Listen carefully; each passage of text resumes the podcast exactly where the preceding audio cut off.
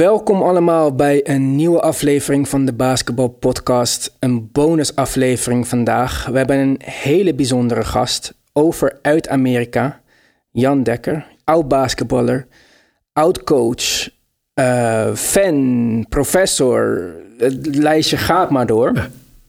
Normaal gesproken zou je in traditionele media nu een lijstje voorlezen met alles wat u heeft bereikt. En dat had ik kunnen opzoeken, dat heb ik ook gedaan, maar dat ga ik niet doen. Om de luisteraar een beetje kennis te laten maken met u, wil ik ze vertellen over de eerste keer dat ik u heb ontmoet. Dat ga ik heel kort doen. Prima. Er was mij aangekondigd, Jan Dekker komt mee om een basketbalwedstrijd te kijken. Ik had geen idee wie deze Jan Dekker was, dus ik vond het allemaal prima. Komt er een meneer binnen, de leeftijd van mijn vader, ik ga geen leeftijden noemen, want dat is niet chic, heb ik geleerd. Op KD's, op basketbalschoenen. Vroeg mij ook, wat zijn dit voor schoenen, weet je dat? Ik zei, ja, dat weet ik, KD's. Vertelde dat hij nog basketbal speelde. Dat is al een indrukwekkend iets. Ik vroeg hem iets over een wedstrijd eerder in de week. Hij stond op, hij liep naar zijn tas en hij kwam terug met een klapblok. Want hij kijkt basketbalwedstrijden met aantekeningen erbij. Dat vond ik interessant. En terwijl we keken, was het de ene na de andere play die hij voorspelde of noemde. En ik heb zelden eigenlijk iemand met zo'n analytische kijk en zoveel plezier tegelijk naar een basketbalwedstrijd zien kijken. En dat vond ik heel leuk. Dus toen ik de kans kreeg om u in de podcast te hebben, was ik erg blij. Uitstekend, dank je. Goed, vraag nummer 1. Zelfde vraag die ik aan Mart stel, zelfde vraag die ik aan iedereen heb gesteld. Waarom basketbal? Waar begon het? Um, het, begon in uh, Haarlem um, in 1967, net na mijn HBS. Eigenlijk op de HBS een kersttoernooi gespeeld in het Kreelagenhuis. En uh, toen vond ik het al een leuke sport. En toen veel op het pleintje gebasketbald uh, bij ons huis in Haarlem, in de buurt van de Rozenhagenstraat. En um, bij Haarlem Cardinals terechtgekomen. Eh, fantastisch dat mijn ouders dat konden betalen. Dat heb ik later nog afgevraagd hoe ze dat voor elkaar boksten. Want we hadden zeven kinderen en ik was de oudste en ze lieten me bij die club spelen. En um, later mijn broer ook, twee van mijn broers zelfs, hebben bij die club gespeeld. Maar uh, ik had zoveel plezier in het spelletje en ik werd vrij snel gekozen in het Nederlands jeugdteam. Door Kees Burgert en Egon Stoyer. En uh, ja, van het een kwam het ander. Ik had een aantal jeugdinterlands. Stoyer die nam mij bij het nationale team. Ik bleef spelen voor Haarlem Cardinals. We gingen van twee keer trainen per week naar drie keer trainen per week. En toen werd ik ineens gevraagd voor Rotterdam-Zuid. Ik was beginnend international inmiddels. En bij Rotterdam-Zuid werden we uiteindelijk kampioen. Daar heb ik zes jaar gespeeld. En dat was natuurlijk fantastisch. Als je Nederlands kampioen wordt, dan, dan gaat het vuurtje helemaal branden. Als je ergens kampioen wordt, dat is bij, dat, zo werkt dat bij mij tenminste. Naarmate ik meer win, word ik meer enthousiast. Hmm. En uh, ja, ik vind het spelletje zo ontzettend mooi. Ik vind het prachtig dat er niet al te veel zware blessures bij voorkomen. Ik, ik ben in, in, de loop der jaren verhuisd naar Amerika in uh, 1991. En daar is me ook opgevallen dat de basketbalsport uh, relatief weinig blessures oplevert. Als je het bijvoorbeeld vergelijkt met American football of zelfs met soccer, met het Europese voetbal dat wij goed kennen dan uh, is er een verschil. En basketbal kan je heel lang blijven doen. Kijk maar naar die topspelers zoals Jabbar en Vince Carter op het ogenblik in de NBA. 41 en 42 jaar, die jongens die uh, kunnen het goed lang volhouden. Ja, en ik speel ook nog steeds. Ik, ik ben 69 en, en ik, ik, vind het nog steeds een heel leuk spelletje. Ik word enthousiast en als ik ergens commentaar zou mogen leveren op basketbal, dan, dan zou ik ook uh, ja, in vuur en vlam zijn nog steeds. Want ik vind het heel erg leuk. Dus het is een passie die zich al 50 jaar, die al 50 jaar stand houdt. Ja, is een passie die 50, heb je mooi gezegd. Dat is inderdaad, niet, uh, inderdaad. Dat is niet niks hoor. Uh, ja, maar het is geweldig. Het is een geweldig mooie sport. James Naismith is mijn god. Ja. Ja. Dr. James. Laat mijn ouders het maar niet horen. Maar ja. ja, ik zit op de helft van die 50 jaar, 25 ondertussen. Fan van basketbal. Heel goed. Uh, u zei het al, Jeugd International, International, Rotterdam Zuid, kampioen. Dat is uw carrière als speler. Ja, nog een aantal jaren uh, Den Bosch ook. Hè? Nashua Den Bosch. Den Bosch. En daar zitten ook nog zes kampioenschappen. En uh, als speler drie... Ook nog maar zes kampioenschappen. ja, ik heb, ik heb zeven is. En al, als speler drie en als coach ook drie. Ik heb er ook drie jaar gecoacht. Want u bent ook coach geworden? Ja, ik ben drieënhalf jaar gecoacht ook nog. Uh, ik was aan het lesgeven op het Sint-Jans Lyceum. Overigens een fantastische school in Zertogenbos, nog steeds. En um, ja, ik heb daar de gelegenheid gehad om daarbij te kunnen coachen. Dat is eigenlijk best uniek, want wij reisden door heel Europa. We behaalden de finale pool van de Europa Cup. Met Den Bosch? Met Den Bosch, ja. ja. En het sponsor werd allengs Nashua. We begonnen zonder sponsor. Toen haalden we de finale van de Europa Cup 2. En daarna kwam Nashua erin, Nashua Copiers. En... Uh, en toen hebben we een hele goede sponsor aan gehad. En ja, heerlijk uh, gespeeld en gecoacht ook eigenlijk. Ja, dat was erg leuk. En hoe oud was je toen, toen je coach was? Toen ik coach was, was ik um, 37. Toen nam ik het over van Vladimir Heger. Ja, en die, die drie jaar tot mijn 40ste uh, heb ik gecoacht. Op mijn 41ste uh, zijn wij naar Amerika geëmigreerd. Oké, okay, want u, voordat we naar Amerika overgaan, u vertelde me de vorige keer een leuke anekdote hoe dat dan ging als u door de week in Europa moest ja, coachen. Ja, ja, ja. En u had natuurlijk een klas met allemaal Precies. leerlingen die dan een les misten. En u, vertelt u eens, hoe ging dat? Nou, dan uh, werd ik in de gelegenheid gesteld door, in de eerste plaats door het bestuur van het Sint-Jans Lyceum om die drie dagen weg te zijn. Uh, dus we vertrokken dinsdags, speelden woensdags en kwamen uh, terug op vrijdag eigenlijk. We speelden vaak op donderdag, moet ik zeggen. Dus woensdag weg, donderdagavond spelen, uh, Griekenland zeg maar, en dan vrijdag weer terug. Uh, maar dan miste ik wel één of twee lessen bij een bepaalde klas. En vooral als dat AG5 was, Atheneum Gymnasium 5, of dat soort klassen die zich voorbereiden op schoolonderzoeken of eindexamens. Dan uh, vroeg ik aan het bestuur of ik ze ook op zaterdag mocht uitnodigen. En dat deed ik toch wel, heb ik toch al een aantal keren gedaan. En dan kwamen ze bij mij thuis op zolder in de Jan Heijnstraat in Den Bosch. Ik had een tamelijk uh, grote zolder. En dan zaten, zaten er zo'n twintig leerlingen. En die vonden het leuk. En mijn vrouw serveerde koffie. Maar we zorgden wel voor dat er ook een bord stond en dat ik scheikunde kon uitleggen. Dat is wel uh, een bijzondere situatie. Ik weet niet of ja. dat in deze tijd nog zou kunnen. Geen idee, maar het, het, was toen best effectief. En ik gaf ook wel extra lessen op, op het Sint-Jans Lyceum hoor. Om, okay. om in elk geval iedereen op peil te houden. Ja. Maar goed, toen was u voornamelijk bezig met Nederlands basketbal, Europees basketbal. Zeker. Was er al een manier om de NBA te volgen? Ik heb dat Mart wel eens gevraagd. Die zei, ja, ik las het in de krant of in een tijdschrift. Maar ik neem aan dat er geen Ziggo Sport was of nee. uh, een League Pass met internet. Dus nee. wat wist u van de NBA op dat moment? Een, een enkele keer werd uh, de NBA op televisie uitgezonden. Maar ik meen dat de AVRO toen in, in die jaren begon met NCAA-basketbal. Oh. Dat was eigenlijk het eerste. En NBA, zo nu en dan playoffs, werden er uitgezonden. Er waren wel eens een film over, uh, die we ja, met graagte bekeken. Um, hoe ben ik verder in de NBA terechtgekomen uh, wat betreft mijn aandacht? Het, het was vooral, uh, denk ik, via de NCAA. Want ik kreeg toen de gelegenheid om commentaar te geven ook op dat soort wedstrijden. Het was maar een paar minuten per uitzending. En met, met Frits Suer en Ruud Terweide, weet je, die zat er ook in. Okay. En um, toen werd ik een keer uitgenodigd voor een rolstoelwedstrijd. Ik geloof dat Nederland het EK moest spelen of zo. En toen heb ik een hele wedstrijd gedaan. Maar um, terugkomend op de NBA, langzaam maar zeker had men in de gaten dat in de NBA eigenlijk het beste basketbal gespeeld werd. Um, iedereen had ook wel door dat in college 40 minuten kei en keihard gewerkt wordt door uh, die jonge studenten om in de NBA te komen. Mm-hmm. Maar het, het echte goede atletische basketbal en het best gecoachte basketbal werd eigenlijk in de NBA gespeeld. En het is ook dan ook terecht dat de Nederlandse televisie toen langzaam maar zeker de NBA overnam. Maar er moet bijgezegd worden dat bijvoorbeeld iemand als Mart Smeets daar een enorm zijn best voor gedaan heeft. Ja, dat is die, heel zeker. Dat is zeker. Die herkende dat dat een, een geweldig uh, sport was.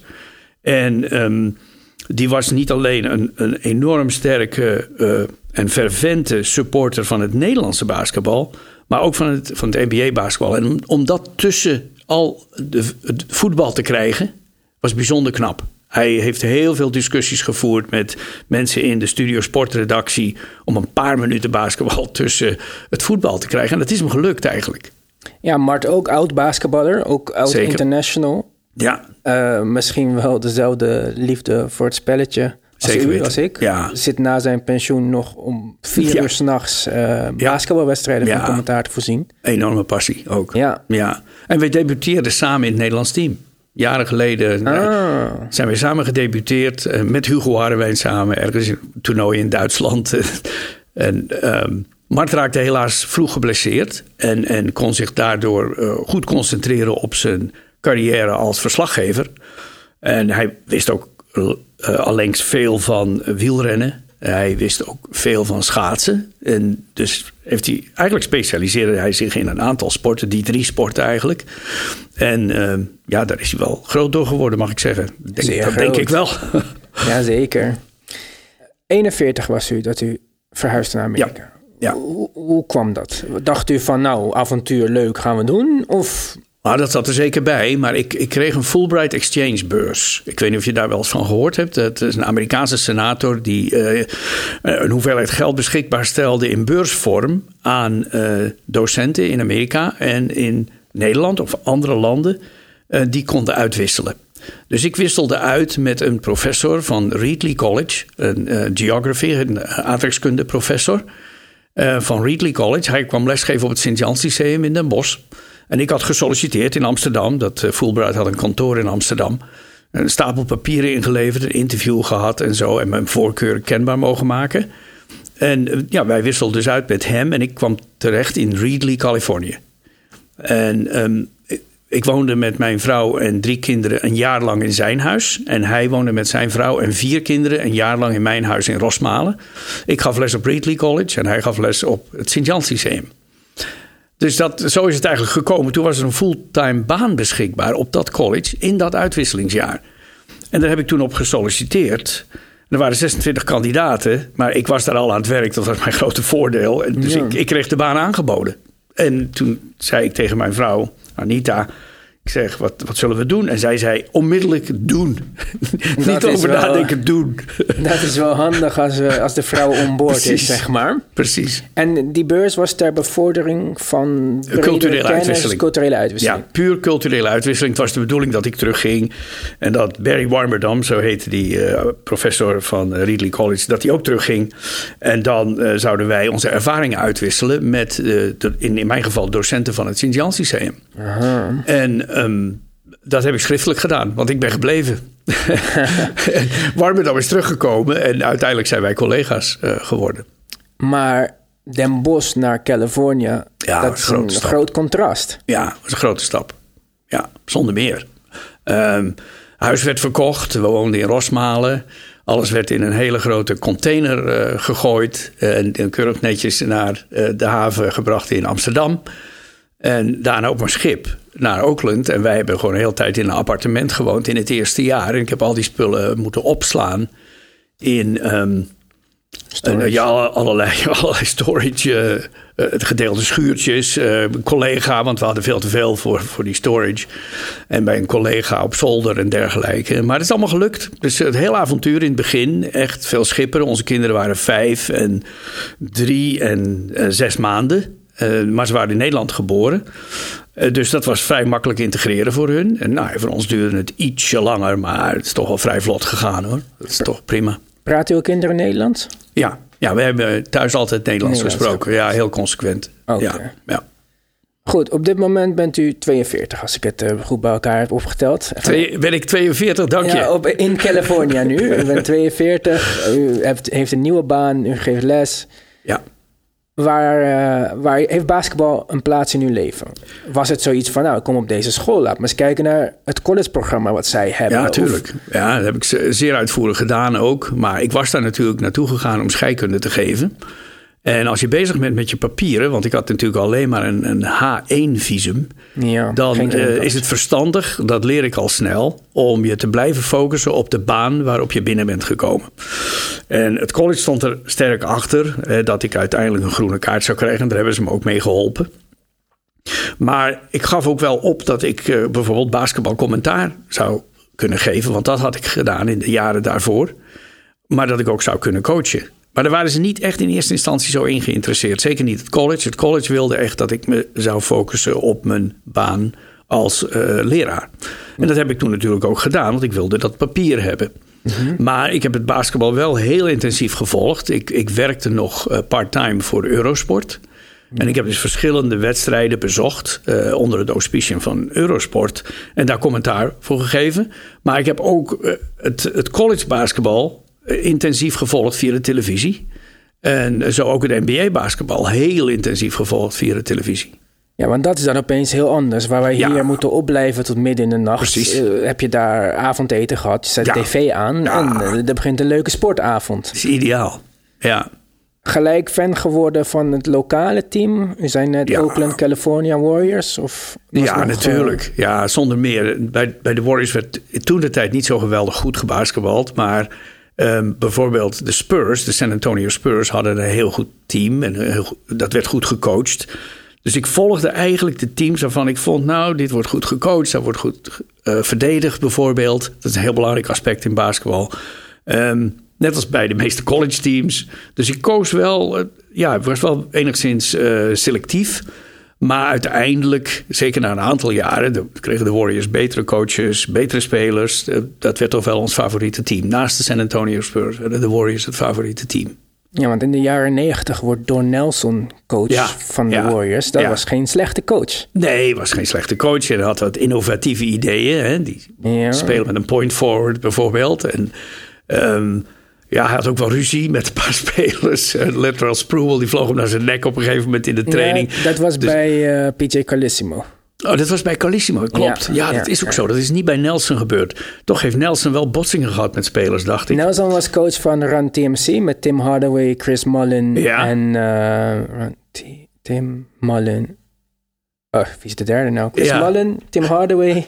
Die, Maakt niet uit. Eh, hij was Daar coach gaan we van- opkomen. Ja, coach van dat team, liberale coach, eh, stond open voor spelers bijvoorbeeld die eh toegaven marihuana te gebruiken. En dat Ja, ja, ja, zeer zeker. Ja. En qua basketbal een van de grootste ja, minds. ja, hij was een, innova- een innovator, Ja. zonder meer. Ja, En daarna kwam dat team met Latrell Sprewell. ja Sprewell met Carlissimo, je hebt Ja, gelijk. werd in 93 gedraafd door de Warriors. Toen kwam dat gat van eh, Michael Jordan die de NBA verliet. En Sprewell die naar boven race. Ja, ja. En knapte daarna.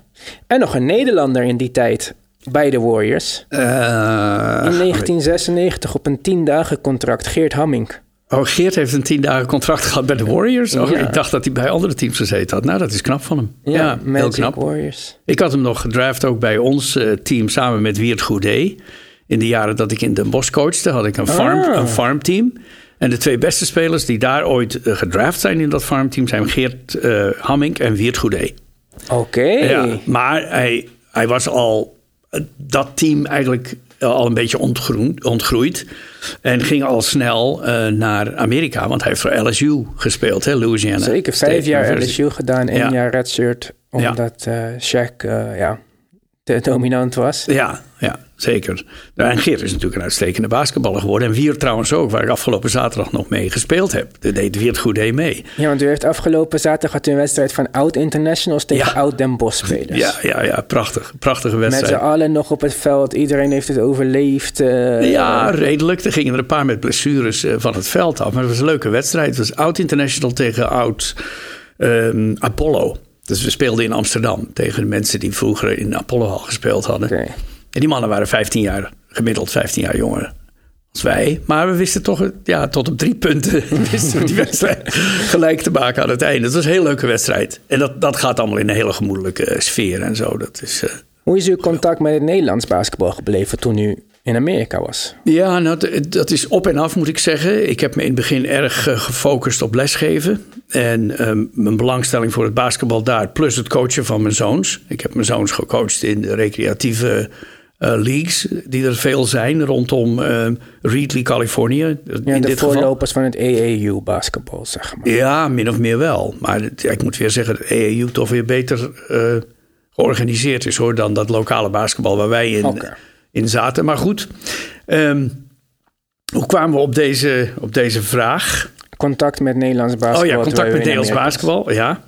Dus ik heb het in het begin wel enigszins geprobeerd bij te houden. En bleef geabonneerd bijvoorbeeld op het Basketbal Magazine eh, uit Nederland. Maar later is dat toch wel wat weggeëpt. Maar nu de laatste jaren, nu ik eenmaal met pensioen ben, ehm, krijg ik wat meer gelegenheid om naar Nederland te komen. En dan zie ik gewoon dat mensen reunieën organiseren. En er is nogal wat met, met Den Bosch ook aan de hand. En er is nu een eigenaar in Den Bosch, Bob Oosterhout, die me ook al verschillende keren heeft uitgenodigd.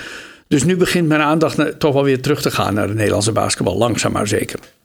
En begint het dan ook te kriebelen? Is er een, een kans op een Jerry Westerol voor Jan Dekker bij Den Bosch? nee, dat, ik denk het niet. Nee, ik denk toch niet dat dat erin zit. Eh, ik denk dat ze heel goed hun eigen boontjes kunnen doppen. Um, ik ben wel geïnteresseerd, maar ik, ik vind het wel goed zo. Uh, ik vind het lekker dat ik zelf nog wat kan spelen. En dat ik mijn oude makkers, mijn oude brothers uh, tegen kan komen bij wedstrijden. Zo nu en dan, als ik overkom. En verder, uh, nee, het, is goed zo. Ja. Ja. Dus commentaar zou nog wel een mogelijkheid zijn? Oh ja, dat zou ik best leuk vinden om het nog eens een keer te doen. Ja. Af en toe in de leukste basketbalpodcast van Nederland. Zeker, dat doe ik. Tuurlijk, tuurlijk. Mooi. Terug naar Amerika. Oké. We zijn in de jaren negentig. Uh, u bent daar aan het lesgeven, zoals u al zei, maar u volgt ook het basketbal als fan. Ja. Als we dan kijken naar het Europees basketbal en het Amerikaanse basketbal op dat moment, denkt u dat het contrast in die tijd juist groter of kleiner was dan in 2020? Uh, het contrast was veel groter. Toen, toen was het groter. Ja, vind ik wel. Toen was het veel groter. Nu komen er veel meer Europese spelers die een goed niveau hebben naar Amerika in de NBA terecht. En toen waren er niet zoveel Europese spelers in de NBA. Wat was het eerste wat u opviel toen, toen over het Amerikaanse basketbal? Ah, ontzettend atletisch. Um, veel betere verzorging van de teams dan in Europa. Dus medisch was het veel beter voor elkaar. Er waren meer coaches. Uh, dat is eigenlijk al die jaren zo gebleven. Altijd veel coaches, veel begeleiding. En ja, zoals ik al zei, medische begeleiding, fysiotherapeutische begeleiding. Het is allemaal stukken sterker. En uh, kijk, je moet niet vergeten dat er natuurlijk ook een enorm college-opleiding uh, voor zit, die in Nederland niet aanwezig is. Uh, de Amerikaanse universiteiten hebben allemaal enorm competitieve teams. Hè. Er zijn sowieso drie topdivisies, Division 1, 2 en 3, maar er zijn natuurlijk ook small school divisies. En als je ziet hoe dat soort colleges de, de spelers daar begeleid worden, dat is uniek. En daarom zie je ook zoveel talenten opkomen in Amerika. Nou zie je natuurlijk ook wel uiteindelijk in Europa, maar met name uit de landen waar goede jeugdopleiding is. Daar is echt, uh, daar, daar zit het talent. Dat weet ik niet per se. Want er zijn veel spelers uit de Balkan ja. die NBA halen of uh, top van Europa. Maar ik weet nou niet per se of er in de Balkan goede jeugdopleidingen zijn. Er is wel, basketbal is daar wel enorm populair. Ja, Waar je in Nederland naar buiten gaat en op elke hoek van de straat een voetbalveldje ziet.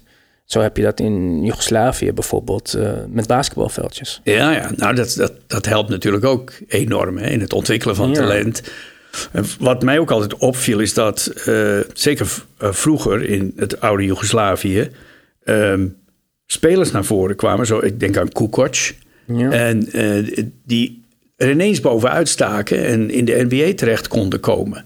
En dat komt dan dus niet door jeugdopleiding, zeg jij. Maar dat is met name door het feit dat ze lekker kunnen ballen buiten. Ik, ik, nou, die tijd was dat misschien anders. Want toen had je in Joegoslavië één league. Uh, ja. Maar na de oorlog is dat natuurlijk veranderd. Er is wel een Adriatische liga. Maar de competities op zich zijn niet zo sterk. Als mm. bijvoorbeeld nu Spanje. En als ja. je kijkt dat een, een Doncic uh, uit Slovenië of Porzingis uit uh, Latvia ja, het land staat in, in Litouwen. Litouwen. Uh, die op jonge leeftijd al naar Spanje ja. gaan, dan zie je mm. toch dat je met zo'n groot talent beter in Spanje terecht kunt dan in, ja. in thuisland. Ja. Ja, dat is natuurlijk ook uh, de betaling. Hè? De, de, Spanje is in staat, om, omdat ze zoveel goede sponsors hebben, veel publiek trekken, wereldkampioen zijn om maar iets te noemen, ja. de spelers ook goed te betalen. En de clubs gekoppeld aan de grote voetbalclubs. Ja. Real Madrid. Dus de organisatie daarachter is misschien iets anders dan. Ja. ja als je kijkt naar een club als Partizan of uh, ja. Rode Ster. Maar oké. Okay. Uh, Kukoc zei u net. Ja. Andere grote Europese namen van die tijd. Sabonis, ja, Petrovic, Petrovic Sabonis. Drazen. Ja, Drazen Petrovic. Wat een fantastische basketballer. En Uh, Sabonis natuurlijk. Hè. Zijn zoon speelt op dit moment in de NBA. Maar Sabonis is natuurlijk ook geweldig en die heeft het ook goed gedaan. Um, een andere grote talent uit die tijd, Rick Smits. Een Nederlandse speler, mogen we niet vergeten. Hè. En die heeft uitstekend gespeeld en de finale gehaald van de NBA. En uh, dat kunnen niet veel mensen zeggen. All-star wedstrijd. All-star wedstrijd gespeeld, ja. Ja, samen met Reggie Miller uh, ja. in het team. Ja. Waarom denkt u dat er niet meer Nederlanders in de NBA beland zijn? Want u zei Rick, uh, Rick Smits, we hebben het over. Ja, uh, heeft de NBA Francisco gehaald. Elson. Francisco Elson heeft de NBA gehaald. En houdt het op. En nu wachten we gewoon op, uh, op wat talenten die moeten doorbreken vanuit het college. En Matt Harms is een jongen ja. van 2,20 meter die het bijzonder goed doet. Speelt bij Purdue, Purdue University. En hij daar, daar, zie ik wel iets in. hij zou het kunnen halen, je weet maar nooit. Maar hij is junior nu of sophomore? Ik, ik, ik dacht dat hij zijn senior year zelfs inging. Ah. Ik dacht dat hij vorig jaar in de NCAA als junior speelde. Maar het is een jongen van 2,20 meter die ongelooflijk goed uh, kan lopen. Dat is echt fantastisch. En als hij een driepuntschot ontwikkelt, hè, zoals Porzingis, hè, die ook mm 2 meter, nou wat zal hij zijn, 24 is ja, of zo? zeker, 7-3. Ja, 7 foot 3. Dus... Um, nou, met Harms 2,20 meter, als je dan een driepuntschot hebt, daar, dan ben je echt goud waard. En als in de NBA. Maar goed, met, met moet veel met gewichten trainen, laten we het daarop ja, hij houden. Hij is dunne jongen voor zijn uh, ja. lengte. Maar hij heeft goede mentaliteit ook. En dat is ook, dat, kun je, dat herken je zo. Die jongen, dat is een, een hij is een harde werker. Uh, hij rebound hard. Uh, hij doet ontzettend zijn best in de verdediging. Ik zie hem altijd goed roteren. Ik denk dat hij goede coaching heeft bij Purdue. Ik heb het natuurlijk alleen maar op televisie gezien. Ik zou hem graag willen bezoeken. Dat zou mij zou ik echt heel erg leuk vinden om een echt live een wedstrijd te zien. Van Met. Te zien. Van Met. Dat zou ik heel erg leuk vinden. Ik denk dat hij een van de beste talenten is uit Nederland die nu. In maar is hij niet daar geboren? Weet ik niet. Weet ik eigenlijk niet wat zijn achtergrond is. Dan gaan we aan Mart Smeet vragen. Die weet dat Mart, Ja, Mart weet het zeker. Die, die heeft uitgezocht waar zijn familie oorspronkelijk vandaan komt. Precies. Uh, u zei net hard werken, goed op de plekken staan. We hadden het eerder al over verdedigen. Dit is iets uh, waar u naar kijkt. Hè? Het is niet ja, alleen maar de James Harden stepbacks en de aanval nee, wat opvalt. Nee. Het echte basketbal, ja. dat zit erin. Dat, is mij, dat is wat mij is opgevallen de eerste keer dat ik basketbal met u keek. Ja. Het was constant boom, boom, die play, die play. Hij switcht niet, uh, zone. Mm -hmm. denkt u dat het komt omdat u zelf gecoacht heeft, oud speler bent? Of is dat een mentaliteit iets? Nou, ik denk wel dat het ermee te maken heeft dat ik gecoacht heb. En ik heb natuurlijk jarenlang gespeeld. En in heel veel Europa Cup wedstrijden gespeeld. Dus ook heel veel goede coaches aan het werk gezien. Mm -hmm. um, ik moet zeggen dat ik zelf goede coaches gehad heb in al die jaren. Egon Stoyer, Jan Janbroers. Dat waren uitstekende basketbalcoaches die heel fundamenteel uh, training gaven. En dat, daar begint het leerproces. En dan Jan Bruin in Rotterdam, uh, Robin Dirks in Haarlem. Echt allemaal uitstekende coaches. Uh, Robin bijvoorbeeld was in Amerika geweest regelmatig. Verschillende topuniversiteiten bezocht. En kwam terug met trainingsmateriaal voor ons. En daardoor kwamen wij met Haarlem Cardinals in de eredivisie terecht. Ben ik absoluut van overtuigd. Ben ik absoluut van overtuigd. En um, met Jan Bruin werden we landskampioen. En dan met uh, Bill Sheridan en Tom Boot hebben we met Nashua heel veel succes gehad. Bill Sheridan was een Amerikaanse coach. Nou, Tom Boot is natuurlijk wel bekend in Nederland. Een legendarische, de, de, de legendarische coach. Nederlandse coach met de meeste kampioenschappen ooit behaald door een Nederlandse coach.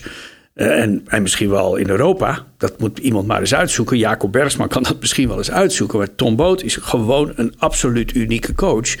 Waar ik nu nog regelmatig over praat met Dan Kramer, die toevallig bij mij in Amerika woont. Dan kan ik wel even vertellen wie Dan Kramer ja, is. Ja, dat moet je wel even toelichten. ja. Dus Dan Kramer is een, een, jongen van Denver University... die ooit bij ons terecht kwam in uh, Den Bosch. En met wie ik uh, meer dan zeven jaar heb gespeeld. Uh, niet alleen in Den Bosch, maar ook in het nationale team. Zo kom ik aan die zeven jaar. En ja, met, met Dan en met Kees Akerboom hebben wij ongelooflijk veel wedstrijden gewonnen. En ja, Dennis, net als ik, met pensioen en woont in Denver. Bij mij min of meer om de hoek, hè, anderhalf uur bij mij vandaan. En we zitten vaak samen naar wedstrijden te kijken. Oh, dat en is wel ontzettend leuk. Hoe je, fantastisch. En hoe je het ook went of keert, altijd komt Tom Boot even ter sprake. Ik hoop ook dat hij deze podcast hoort. Want ik heb hem zaterdag gemist. En dat is een absoluut unieke man. En, en ja, daar heb ik ontzettend veel respect voor. Wat hij gedaan heeft met het Nederlandse basketbal. Een zeer fundamentele coach. Dus ja. ja. dat moet wel even ter sprake gebracht worden. Ja. Natuurlijk als ik daar met Den dan tegenkom. Ja, ja Tom Boot. Voor, ik denk voor heel veel mensen van mijn leeftijd niet zo bekend. Nee, dat denk ik ook. Alleen voor mij wel. Ik zal even vertellen waarom. Ja. We noemden net uh, Latrell Sprewell. Ah. Uw uh, speler in de buurt van uh, uw woning op dat moment. Ja. Was mijn favoriet speler. En er was in 1999, toen ik geblesseerd was, kreeg ik van mijn fysiotherapeut die stage liep uit Amerika een band opgenomen van de tv van Canal Plus op dat moment. Hm. En het was de New York Knicks, waar Sprewell toen speelde, tegen de San Antonio Spurs in de finale van de playoffs van dat jaar, in het lockoutjaar. Ja. En wie was de commentator? Tom Boot. Was Tom Boot toen commentator? Geweldig. Ja. geweldig. En die Ja, zat ja. eh, vol verbazing, wat hij overigens niet eh, heel erg liet merken, want het is een vrij ja. evenwichtige persoonlijkheid. ja, ja, ja. Naar eh Sprewell te kijken, die in die wedstrijd 49 punten scoorde. Zo, ja. En eh, het drie-punt record zetten, wat een paar jaar geleden pas gebroken is door J.R. Smith. Dus dat is hoe ik Tom Boot ken en hoe ik in aanraking ben gekomen met Sprewell, een 19 jaar fan van de Knicks ben geweest. Eh, Ja, ja, ja, ja. Alles eh, komt even samen daar. Ja, Eh, u zei het net al, u verhuisde op een gegeven moment naar Denver. ja in de buurt van Denver. Denver. Estes Park wonen wij. Ja. ja. Maar California naar Denver. ik Ja, denk dat veel mensen nu thuis zitten en denken van... maar u was in Californië, waarom gaat u weg? Ja, dus wij woonden in Californië in Reedley. Dat ligt vlakbij Fresno. En dat is in de Central Valley in Californië. Drie uur ten zuiden van San Francisco. En eh, zeg maar drieënhalf uur ten noorden van Los Angeles. Dus echt in het midden van Californië. En daar is het enorm warm. En daar is het enorm stoffig. En er groeien heel veel gezonde perziken en druiven. En dus het is een fruitgebied. En ja, omdat het daar zo heet was, vonden wij het niet meer zo prettig. Dus de, en, en daardoor was er ook erg veel stof en zo. Dus er was ook heel veel vervuiling. Dus uiteindelijk besloten we na 26 jaar daar gewoond te hebben. eh, ergens anders naartoe te gaan. En toen hebben we wat research gedaan. Mijn vrouw is daar heel erg goed in.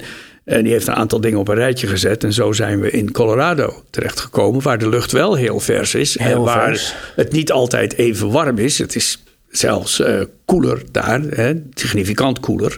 Maar ja, het is daar heel erg mooi. Vlak bij de Rocky Mountains. Het is bijzonder mooi. En over welk, in welk jaar was dit? Wij zijn in eh, 2017 verhuisd. We wonen nu net twee jaar in Colorado.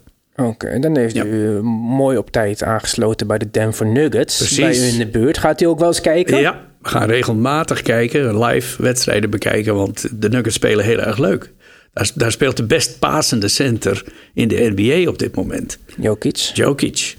En dat is, die, dat is alleen al leuk om naar te kijken. Maar ja, ik kijk natuurlijk ook naar andere dingen. Maar het is toch uniek met een goed passende center te kunnen spelen. Dat, dat hebben wij zelf ook gedaan met James Lister in al die jaren. Dat was, ook, dat was in die tijd de best passende center in Nederland. Misschien wel in Europa. Maar Jokic is de best passende center in de NBA. Of ja, Jokic. En dat is fantastisch om die te zien spelen. Echt. Ja, Jokic is een hele aparte speler eigenlijk. Ja, Eh, niemand kan zo passen zoals hij. Niemand heeft dat spelinzicht. Hè? Po- Nee. Pocket passes kan hij geven, maar kan ook over de hele een hele goede paas geven voor fast break. ja, of met Ja. één hand. eh, Om iemand heen passen. Met Ja. één hand. Om, om een verdediger heen passen. Dat zijn unieke passes die hij soms geeft. Achter zijn rug om de hoek in passen bijvoorbeeld ook. Ogenschijnlijk niet in enkele conditie om topsporter Ja, te zijn. Dat maar zeggen veel mensen, maar je verbaast je er toch over hoeveel minuten die maakt. heel veel minuten. Hij heeft vorig jaar het record gezet volgens mij. Ja, Met zou goed kunnen. Drie keer overtime. eh. Ja. Oké, Denver Nuggets. Kampioen dit jaar? Kans? Nee, worden Contender? geen, nee, worden geen kampioen. Wel, eh, halen wel de play-offs. En, en hebben een aantal hele goede spelers. Ik, ik, ik vind Jamal Murray een erg goede speler. En ehm, Daar ja, wordt het over gehad. Daar zijn we het niet helemaal daar zijn we over niet helemaal over. Ik zat eigenlijk te wachten dat je, dat je iets zou zeggen. Maar ja, ze hebben gewoon een, een redelijke balans in het team.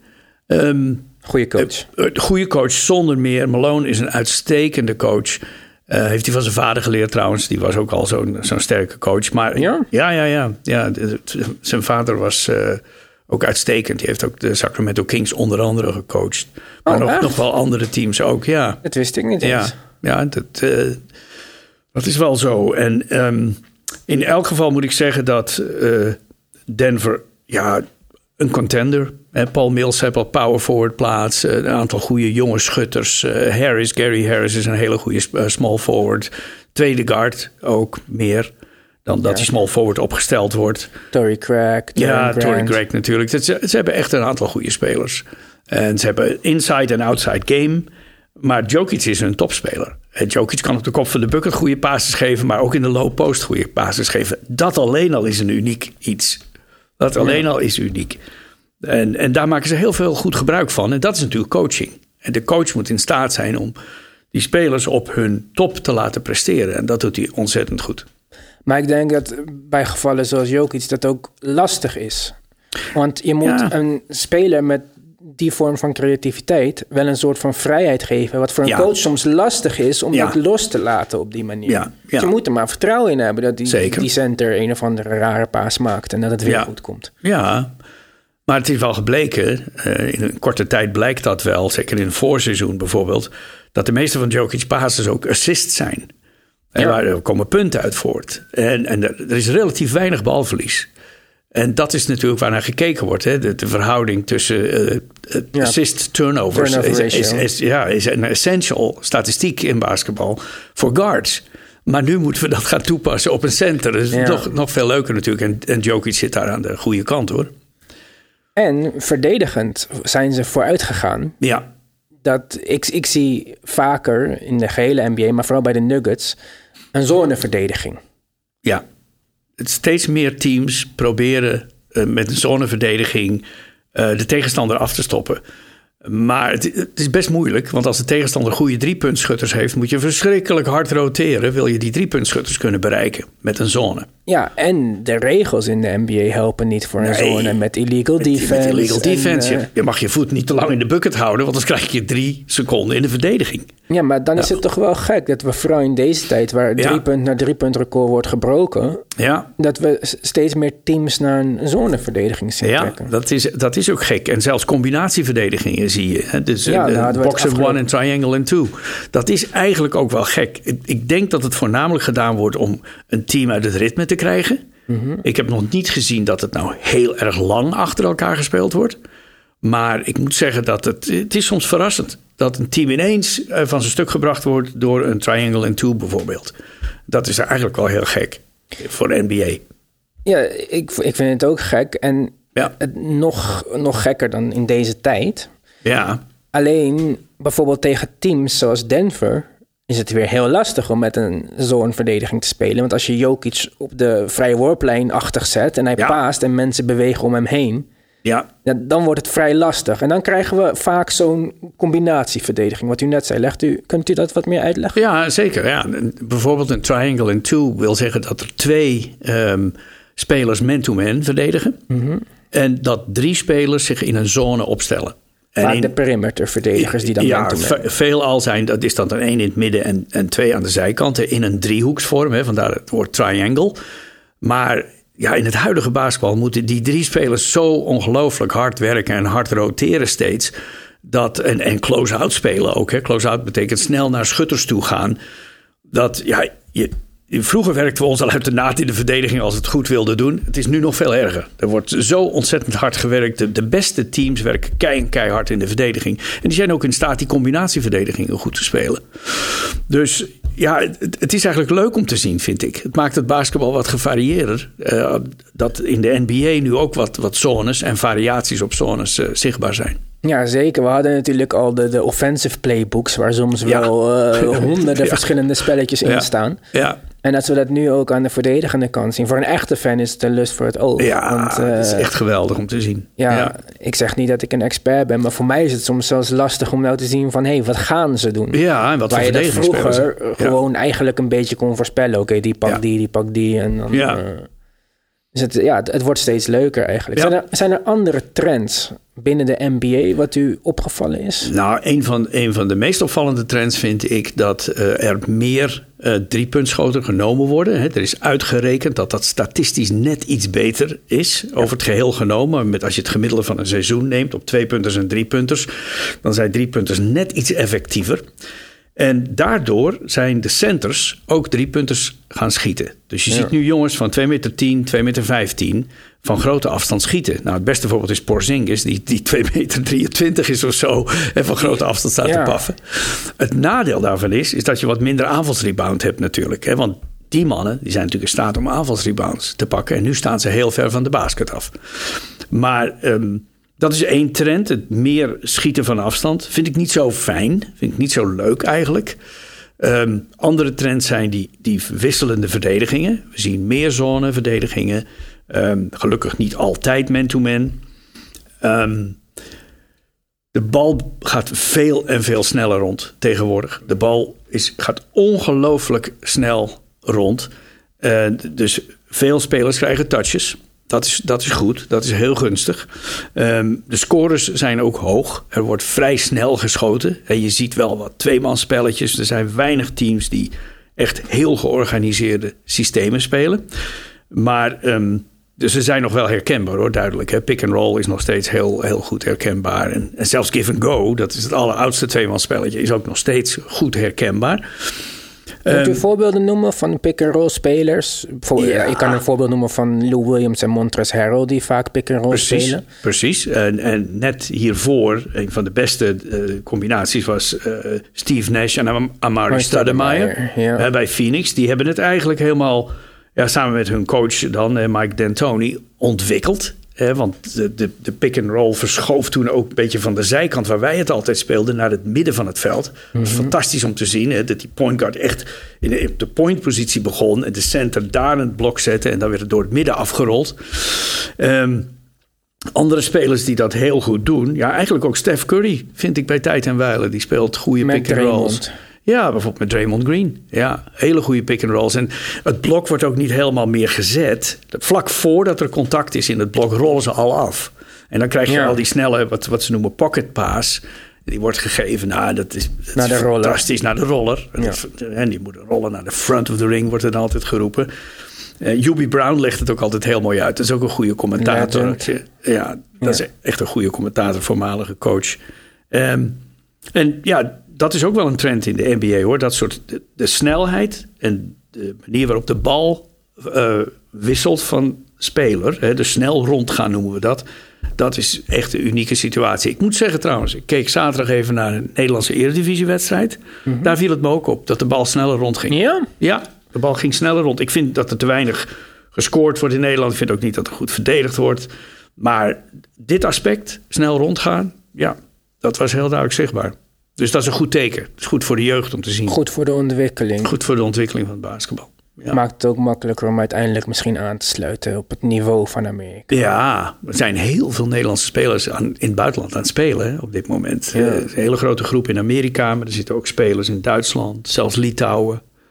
En vaak, ja, jonge, vaak jonge jongens die daar wat meer geld kunnen verdienen dan hier. Ja, hier, het leeft in Nederland, vooral voor een land met zoveel lange mensen. Ja. Zou je denken, uit, uitstekende ja. sport uh, die we kunnen gaan beoefenen. Ja, het leeft niet zo. Het, het leeft niet echt zo. Als je kijkt naar Francisco, Francisco Elson, mm -hmm.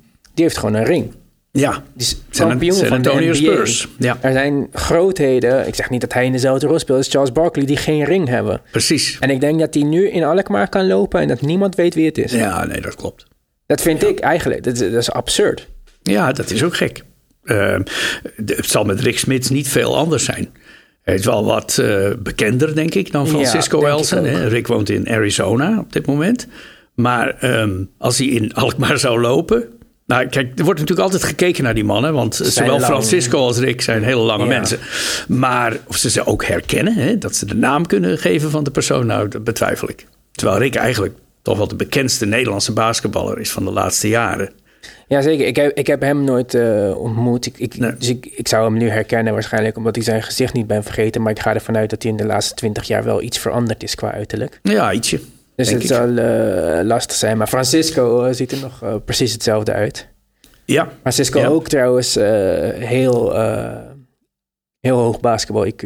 Onder Popovic ja. gespeeld. Oh ja, tuurlijk, tuurlijk. Ja. Erg interessant ook om mee te praten. Ja, heb je die al voor de podcast gehad? Nee, nog niet. Ah, dat wordt wel maar, tijd, hè? Ja, wordt zeker tijd, Francisco. ja, ik zal hem uh, even contacten binnenkort. Goed, en dan zal ik uh, kijken of ik Rick uh, kan vragen. Dat zou helemaal bijzonder zijn. hem kan interesseren. Heeft u wel eens contact met hem? Uh, ik heb met Rick een aantal jaren geleden contact gehad. Maar we zijn dus beide lid van Oud Internationals. En ik, ik hoop dus binnenkort dat we tegelijk ook hier zijn. En dan met de Oud Internationals kunnen spelen. Maar ik heb, Rick zijn vader ken ik ook behoorlijk goed. Dus wie, wie weet dat ik op die manier... Ook een eh, basketballer? Of? Ehm, niet dat ik weet, komen uit Almonte Eindhoven, bij die club. Ik weet niet of Ad Smits daar gebasketbald heeft. Maar kwam vroeger altijd heel trouw in Den Bosch kijken eh, bij ons. En Rick is ook bij ons op de training geweest als 16-jarige jongen. ja. En eh, toen was hij al eh, enorm lang en toen kon je al zien dat hij Toen eh, aanleg was? had. Nee, ik was, eh, ik moet even denken. Ja, ik was toen coach. Ik Mhm. was toen coach. Ehm, en ja, je kon toen al zien dat hij aanleg had, maar hij ging razendsnel naar Marist College. Hij Ja. heeft vier jaar bij Marist gezeten. En daar heel goed gedaan in de first round draft choice geworden. ja, fantastische speler. Ja, ja. Zelfs eh, Shaquille O'Neal, een grote Ja. Shaquille O'Neal, zegt Ja. dat Rick Smits een van de moeilijkste covers was. Ja, eh, dat zegt hij. in Heb ik hem ook horen zeggen. Ja, ja. Zo, dat, ja, dan voel ik me altijd een soort van trots eh, Ja, dat ze zo praten over. Ja, en, Rick kon schieten. hè. Rick was een van, eigenlijk een van de eerste centers die kon schieten. Niet dat hij van de driepuntsafstand schoot. Maar hij schoot zeg maar van vrije warplane afstand. En hij kon wel degelijk ook van de kop van de bucket eh, schieten. En een paser. En Pasen. Ik denk dat als hij in deze tijd had gespeeld, dat we hem vooral in, het, in aanvallend opzicht zouden kunnen vergelijken met een Mark Gasol. Ja, Hij kan op de Oh, vrije ja. worplijn spelen. Precies. Hij zou ook een goede eh, vergelijking. een pick en pop kunnen maken. Ik, ik kan me niet zo goed meer herinneren hoe hij verdedigend was. Dus dat weet ik niet echt. Volgens Shaq dus eh, vrij Ja. lastig om tegen ja. hem te scoren. Shaq vond het moeilijk. ja. Ja. dus misschien is dat wel een, een goede comparison. Marc Gasol. Voor de jeugdige luisteraar die denken... wie is die Rick Smits nou weer? Voor jou is het net weer aan. ja, kijk, als je, Ja. Hem, als je hem googelt... dan komt waarschijnlijk zijn behind-the-back pass... van de All-Star Game als eerste naar boven. Dit seizoen, NBA. U woont in de buurt van de Nuggets. Ja.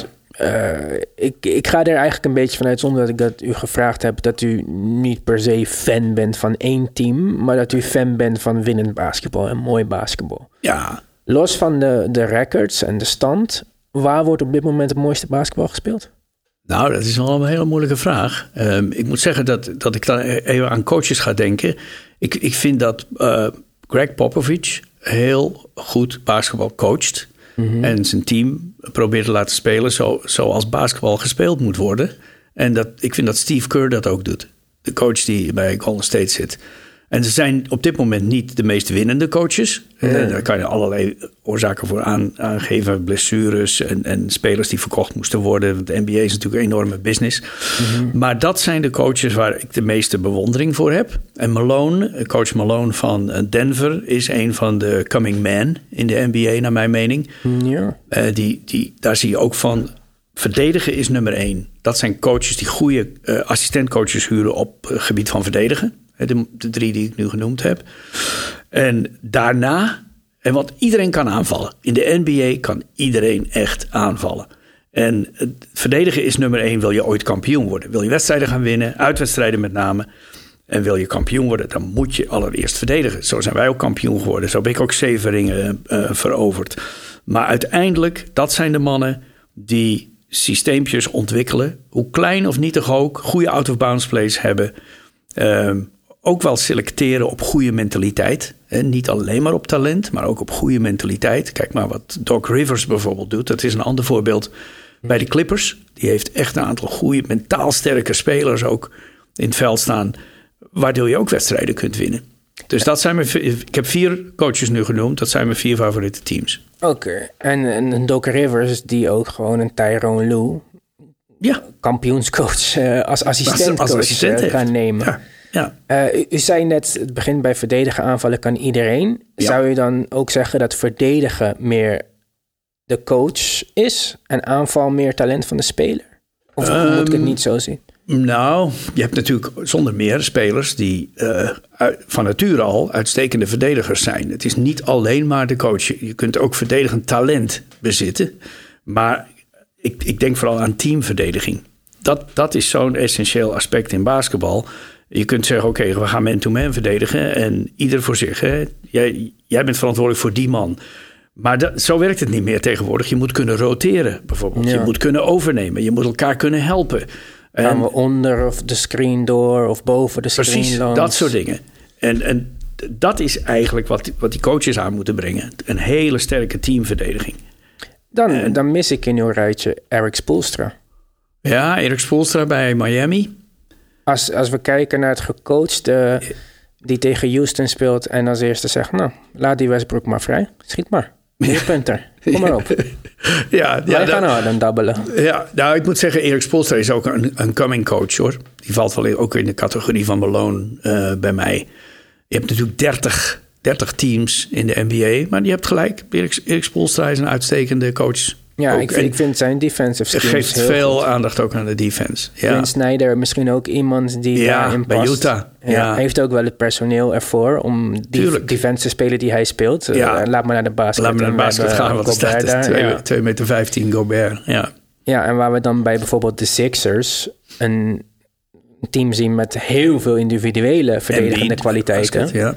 Alleen waar het niet even soepel loopt altijd. Nee. Nou, dus, dus Dus dan is het de scheme van de coach die daar... Ja, zeker. Maar wat ook belangrijk is weer, en dat is, een- dat is een beetje geluk, dat is chemistry. Je moet echt goed het samenwerkingsverband hebben tussen de spelers. De spelers moeten elkaar eigenlijk mogen, hè, zodat ze voor elkaar in de bres kunnen springen. Want iedereen wordt wel eens een keer gepasseerd. En dan moet je willen overnemen. Je kan ook wel zeggen, BS, laat hem maar naar de basket gaan, want het is jouw man. Nou, kijk, dat, dat is nou slechte chemistry. Je moet juist elkaar steunen. En dat is teamverband. En daar heb je een goede defensive coach voor nodig. Dat soort dingen. En ja, en een beetje geluk. Hè? Want so- sommige persoonlijkheden passen niet altijd bij elkaar. Je noemde de Philadelphia 76ers. En daar hebben we het wel eens vaker over gehad samen. Die hebben niet zo'n geweldige chemistry. Helaas. Hun twee grootste sterren, Ben Simmons en eh, Joel Embiid, passen eigenlijk gewoon niet bij elkaar. Jammer genoeg. Hè? Want eh, beide zijn uitermate talentvolle spelers. Ja, Die- en juist omdat ze zo talentvol zijn, is het nog iets. ja. Maar eh, ja, het, eh, de een wil snel spelen, de ander wil langzaam spelen. ja. Oké, ehm, even kijken, want ik wil natuurlijk optimaal van uw tijd gebruik maken. Dus is er nog iets anders wat ik wil weten? Nou, ik wil uw voorspellingen wel weten. Ah, de voorspellingen van de NBA? Ja, Zo. Ehm, ik denk dat dit jaar het, het, eh, sowieso zal gaan tussen de Lakers en de Clippers aan de westkant. Ehm, persoonlijk denk ik uiteindelijk dat de Clippers dit kunnen winnen. Want ik ben heel erg onder de indruk van hun bank. En ja. dat is ook zo belangrijk in basketbal. Je kunt niet alleen maar naar je eerste vijf kijken waar al die talenten lopen. Maar je moet ook spelers hebben die van de bank komen en keihard willen werken. Ehm, en de Clippers hebben hebben een hele sterke bank. Ehm, ik denk zelfs dat de Clippers uit de West kunnen komen. En het, het kunnen, dat betekent dus dat ze dat winnen. Zo noemen we dat, hè? Uit de West komen. En dan ehm, aan de andere kant Milwaukee. Ja, Ja, kop, en schouders. Kop en schouders voor mij. Ja, echt een heel goed team. Goed gecoacht ook bij Boedenholzer. Ja, maar Budenholzer heeft toch over de afgelopen jaren meer laten zien in de regular season dan in de playoffs. Ja, dat klopt. Maar de, je moet Denkt ook... u dat daar verandering in komt? Ja, dat, denk ik zeker. Want eh, zijn sterspeler, Antetokounmpo, heeft meer ervaring. En daar, daar draait het ook om. Je hebt voor, om goed te spelen in de playoffs heb je ook wat ervaring nodig. Wat spelervaring. Weten wat je kunt doen met scheidsrechters bijvoorbeeld. Heeft niks met basketbal te maken, maar alles met slim zijn. En een bepaalde persoonlijkheid hebben. En een bepaalde benadering van scheidsrechters is heel belangrijk. Ja. Boedenholzer heeft dat ook moeten leren. Die, die ging misschien wel tekeer tegen bepaalde scheidsrechters. Daardoor kreeg hij technische Ja. fout. Ik noem maar iets. Dat, Die fout zie je heel veel gemaakt worden. En ehm, ik, ik denk echt kop en schouders. Ja, tenzij natuurlijk Antetokounmpo geblesseerd Ja, gaat oké, raken. maar dan, eh, afgezien daarvan. Hè. Dus het wordt, het wordt Milwaukee tegen de Clippers. En wie gaat er dan winnen? Clippers. Clippers. Maar dat is een gok hoor, maar Clippers. Ja, Kawhi wordt de eerste speler die met drie teams de titel ja wint. klasse hè. Ja. Spurs, Raptors en Clippers. ja, tegenwoordig noemen we dat een two-way speler. Ja, dat is een two-way speler. Ja, dat is ook een nieuwe, vrij Een nieuwe term, want ja. dat was vroeger een vereiste dat je een two-way speler was. ja, ja, maar nu hebben is ze er een term nieuw. van gemaakt. Ja. Goed, wij gaan in de finale kijken naar de Bucks tegen de Clippers. ja, dat is de voorspelling. U gaat terug naar Amerika binnenkort. Ja, ik ga over een eh, tweetal weken, anderhalf, ga ik terug naar Amerika. Ja. De volgende keer als u in Nederland bent, komt u weer in de podcast. Eh, ja hoor, dat is afgesproken. Geen probleem, dit is, eh, dit is leuk. Goed, dank u wel. Spreekwoord, het was af. Ja, Hartstikke bedankt eh, voor uw tijd. tot je dienst. En tot de volgende keer. Tot de volgende keer.